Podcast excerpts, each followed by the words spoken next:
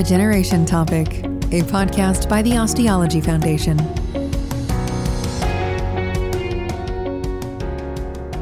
Today I have the pleasure of meeting Professor Christer Dahlin from Sweden and uh, to have the possibility and the chance to ask him a few questions about his key publication on GBR, which was published in the year 98.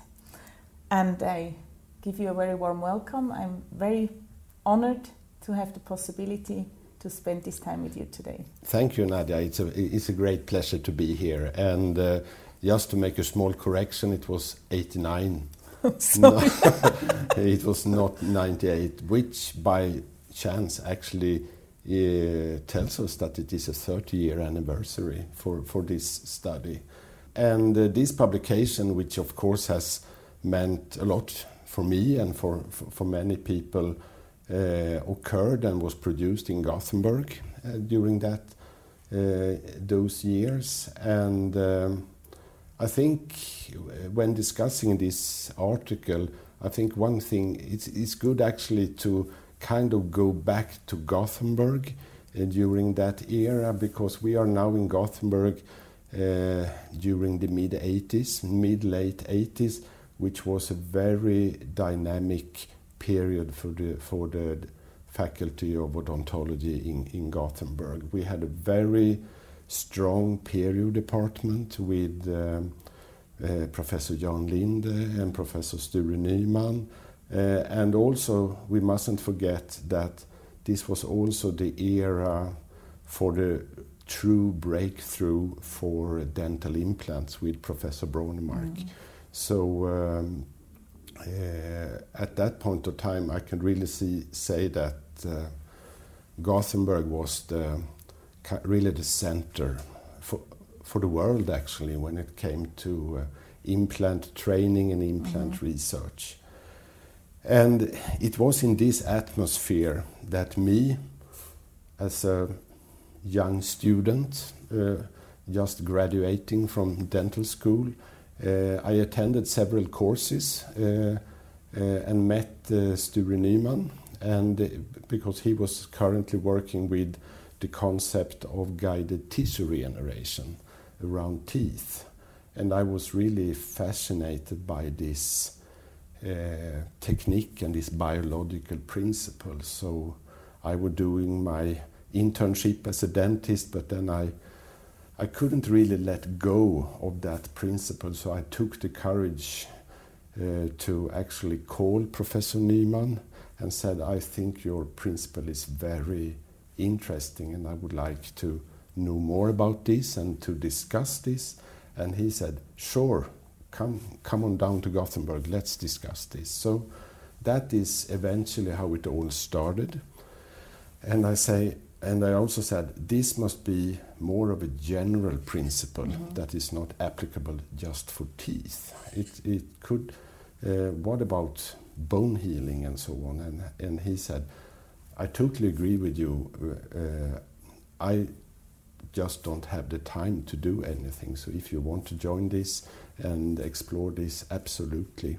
So, and we also, when we had this discussion, said we need we need deeper knowledge in uh, in bone formation and bone healing. So we uh, also joined forces with Professor Anders Linde at the Department of Oral and Biochemistry which knows a lot about mineralized tissues mm-hmm. and so on. So that was the early group. So the first papers were were actually done in collaboration with Professor Nyman and also Anders Linde, which eventually became my tutor for my, my PhD thesis.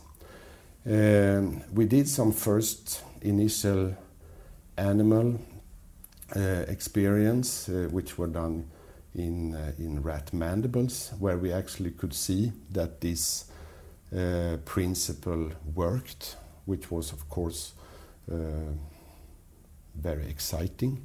Uh, and at the same time, I was also myself started, started to work at, uh, at the Brånemark Clinic mm-hmm. as a young dentist. And um, together with um, the chairman, Professor Ulf Lekholm, and others, we, we definitely saw a need for bone formation around the implants. And so we started to discuss and see if this could be a possible way to do it. And uh, uh, we were struggling at that point of time when it came to membranes, uh, what type of membranes we should use. And this is actually also a little interesting story because we were scrutinizing the literature, looking for various types of, of uh, membranes. Uh, we were pretty much into that it should have a certain pore size, the membrane. It should be, if I remember correctly, 0.45 micron. Uh, and that was difficult to find. Uh, we also saw in the literature that e-PTFE membranes had uh, quite an extensive medical documentation being used in cardiac surgery and so on. So we really, and it was also well documented inert material. So we wanted to use that. Problem was that we couldn't find a suitable pore size uh, uh, among the medical devices. But it happens actually that uh, the Gore company at that present stage um, had a collaboration with NASA, actually, because, uh, they were producing the wiring for all the electric cables in the, space shuttles. And that wiring, this insulation, had the exact correct pore size. Uh, so uh, the initial studies that we did was actually done with insulation material for the space shuttles. Um, uh, which was a beautiful material from a biological standpoint. It was actually too beautiful because it was became too much integrated in the tissue, which is another story to find the, right balance.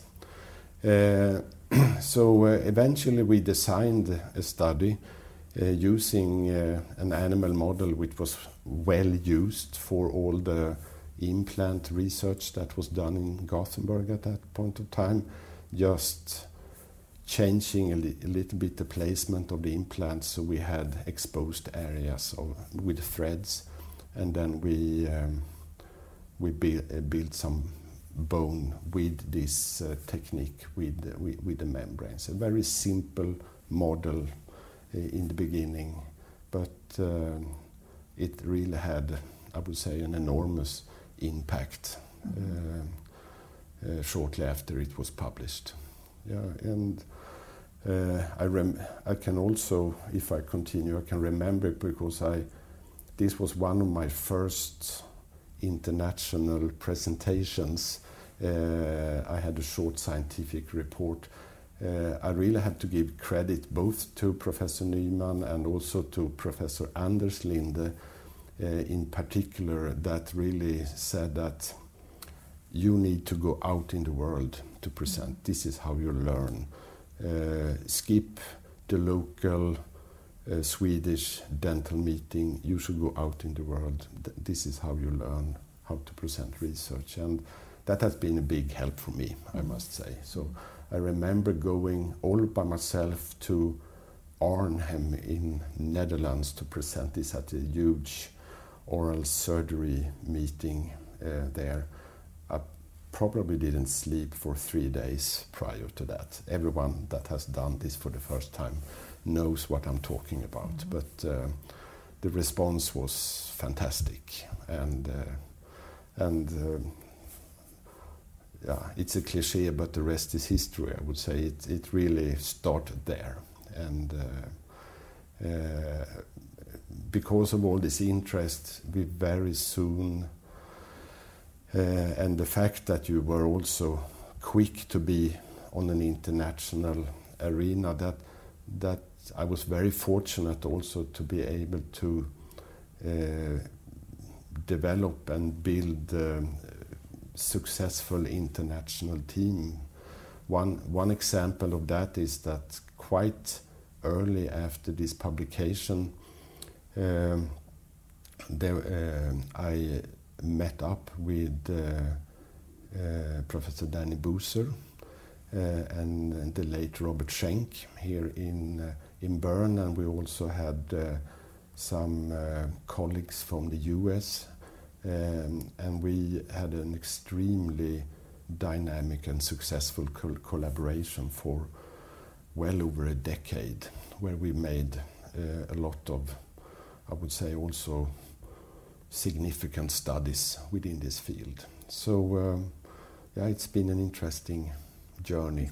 It's still an interesting journey 13, 30 years later. It is actually very thrilling to listen to you, yeah. and it's. Uh, yeah. I don't want to interrupt you, but yeah. um, just to maybe go back to the fact that you said you had the courage yeah. and you had these ideas and you strongly believed in these ideas. Yeah. this is, I think, really interesting.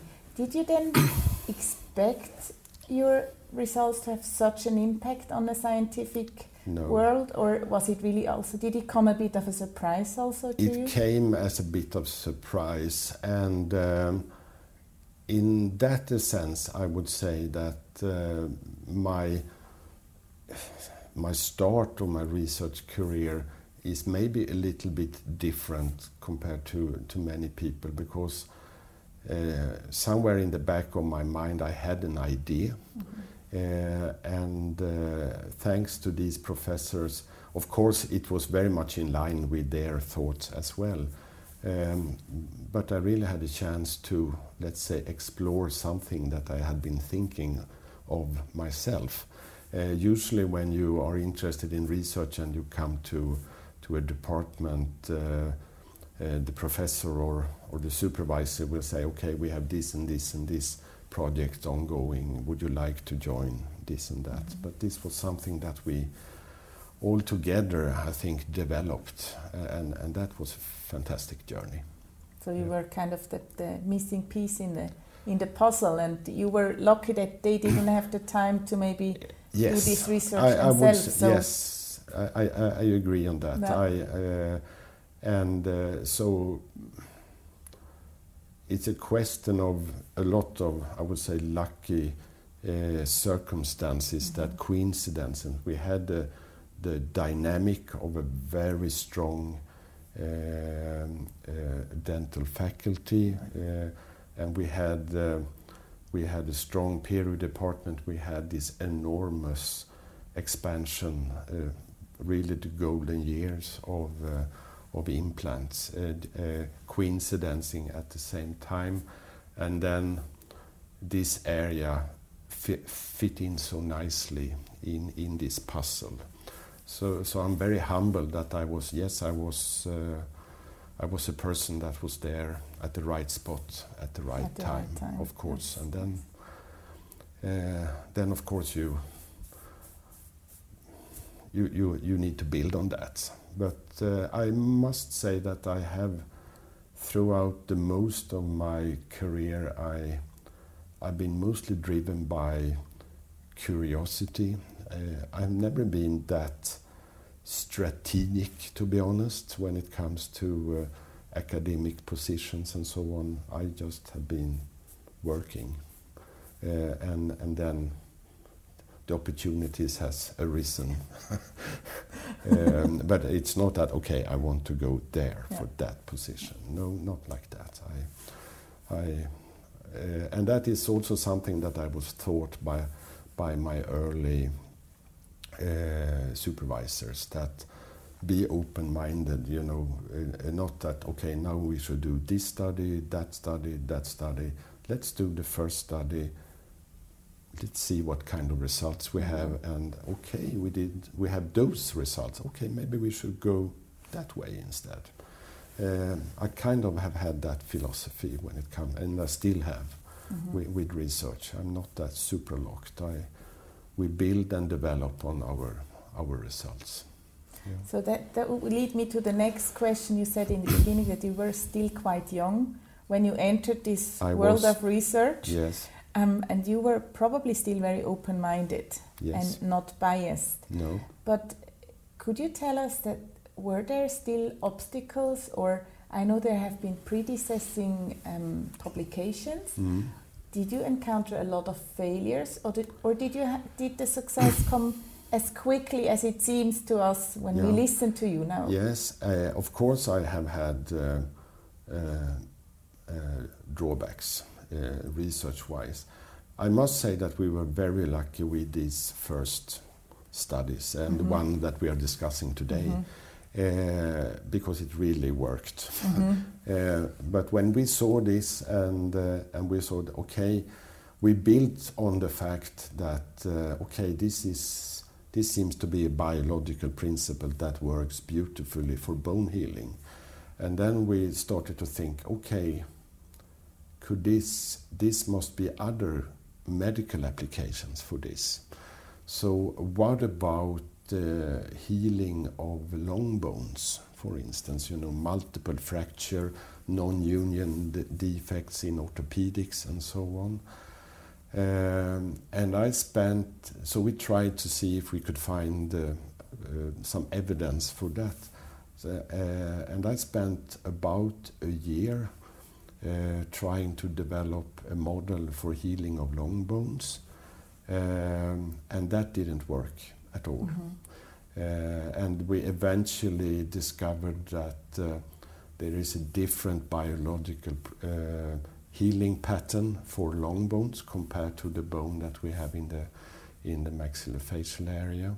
Uh, you know the difference b- between enchondral healing with brusque preformation, which we have in the long bones, and a more direct bone formation in the jaws, for instance.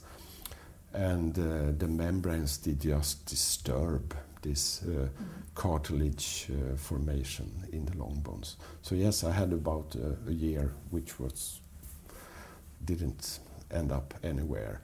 Uh, another uh, area that we where we discovered, I, w- I wouldn't say obstacles, um, but it was a huge debate, and uh, and that was that when we presented this, uh, people were very skeptical that we actually achieved new bone under the membranes. Uh, people were talking about uh, membr- uh, uh, bone-like tissue and and things like that. And that was really one of the tasks for my collaboration with uh, with Danny uh, here in Bern and Professor Schenk.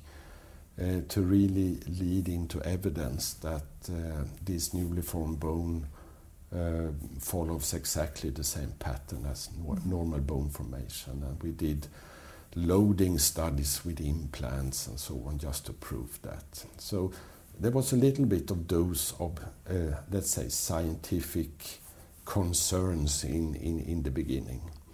Um, but that was very encouraging and refreshing, I would say. So it's also good to have or to receive some criticism. Oh, yes. But Oh, yeah. was it, if you look back now after this, as you Mm. said, 30 years, Yeah. was it also good that you were such a strong group and you didn't have so much other groups maybe competing with you? Um, I, I believe that um, competition is, is always uh, is always very good. You know, research is like that. You, some group will explore this, and then the next group find another piece of the puzzle, and you build on that. Uh, I think. Um,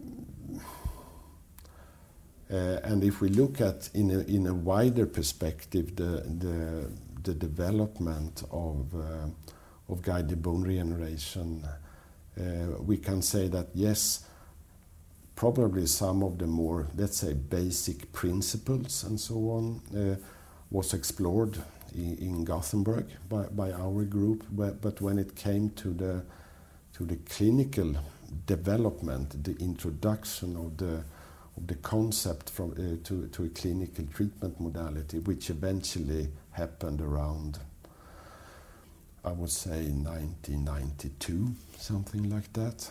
Uh, that work was initially done by by Danny here in, in Bern. He did some uh, some of the first clinical cases, but then really develop, developing it into a routine clinical treatment method. Most of that work actually um, uh, originated from Italy, from several groups in Italy.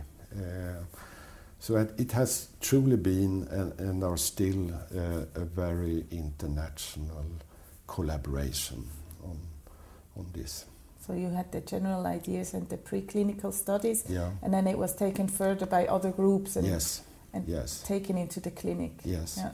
So, uh, so we, in that sense, we have been collaborating, yeah. uh, and again in. Um, I would say early 90s, I would say Italy was almost my second home country. I was Okay. there a lot uh, uh, for, for various reasons, yes. Which Yeah. is also really fruitful. It's not only the scientific No, work, but it's als- I also can, your, I can definitely live with that. personal yeah. life. Yes. No, no, I, I, I'm being very fortunate uh, because of this journey. I, I have a truly global network, Mhm. uh, and I still have. Yes. So it did not im- o- o- only impact your career, No. the ideas you had, and the open mindedness Yeah. and, and the courage, as you said, No. but it also had a big influence on your whole personal life. Yeah, and it, Yeah. it had it certainly uh, had and has still has. I uh, uh, it has given me the opportunity, of course, to to travel all over the world and and meet friends and colleagues. I I also have had opportunity together with my family to uh, at several occasions uh, spend time uh, abroad. I've been for a couple of periods in the US and I've been to other countries as well, um, which has been a great experience work wise, but also from a social standpoint and from a family standpoint, some of the best periods in our life when we have those, done this. So uh, I'm, I'm very humble. I, um, I'm, I'm being very fortunate to have, to have this journey. Uh, absolutely. So let me come back to the membrane that you Yeah. had started. Yeah. Um, would you say today that the results of your study are still valued highly enough? If I think, you know, you were able to show these fantastic results with a non-resorbable membrane and Mhm. no autologous bone and no Yeah. bone substitute. Today we have all these different membranes Yes. and we lose we, Mm. use a, a lot of bone substitutes. Mm. Do we really need that? If we look at your results Mm. with Uh, even new bone formation on top of an implant? Yeah, uh, it's it's a very good question, and uh, when we started this, we we were kind of purist, I would say. You know, we don't need anything. The membranes will will take care of Mhm. everything. But uh, I, I think we all discovered that uh, if we combine this with some kind of filling material under the membrane, we definitely saw synergistic effects. Mhm. We, we, we, we achieved a, a more predictable result. So, so for me, the answer is relatively easy that yes, it is the standard of care today Mhm. to use a combination. Um, then we saw, of course, the introduction of, uh, of, the, of the era with, uh, with the biodegradable membranes, uh, which is, for obvious reasons, dominating the market uh, today because it's significantly more user friendly than the first generation of, uh, uh, the non resorbable membranes. I, um, you get a, good clinical outcome with the biodegradable membranes, which are in most of the clinical situations absolutely good enough. You will never, you never achieve that superb regeneration that you see under a non-resorbable membrane. And I, I know that some people, some clinicians, and myself included, we kind of miss that a little bit, and uh, uh, which means that I'm still doing research also in the actually in the field of the non-resorbable membranes because I I still believe for more advanced and difficult situations we we we need that. I, I, I see a world where, where, where we work with both types of membranes uh, for the future. Yeah. So, Christer, time was running. Okay. It was such a pleasure to talk to you, to listen to your stories behind your key publication, Yeah. and I thank you very much for this interview. It's been a pleasure, Nadia. Thank you so much. Yeah. Thank you so much.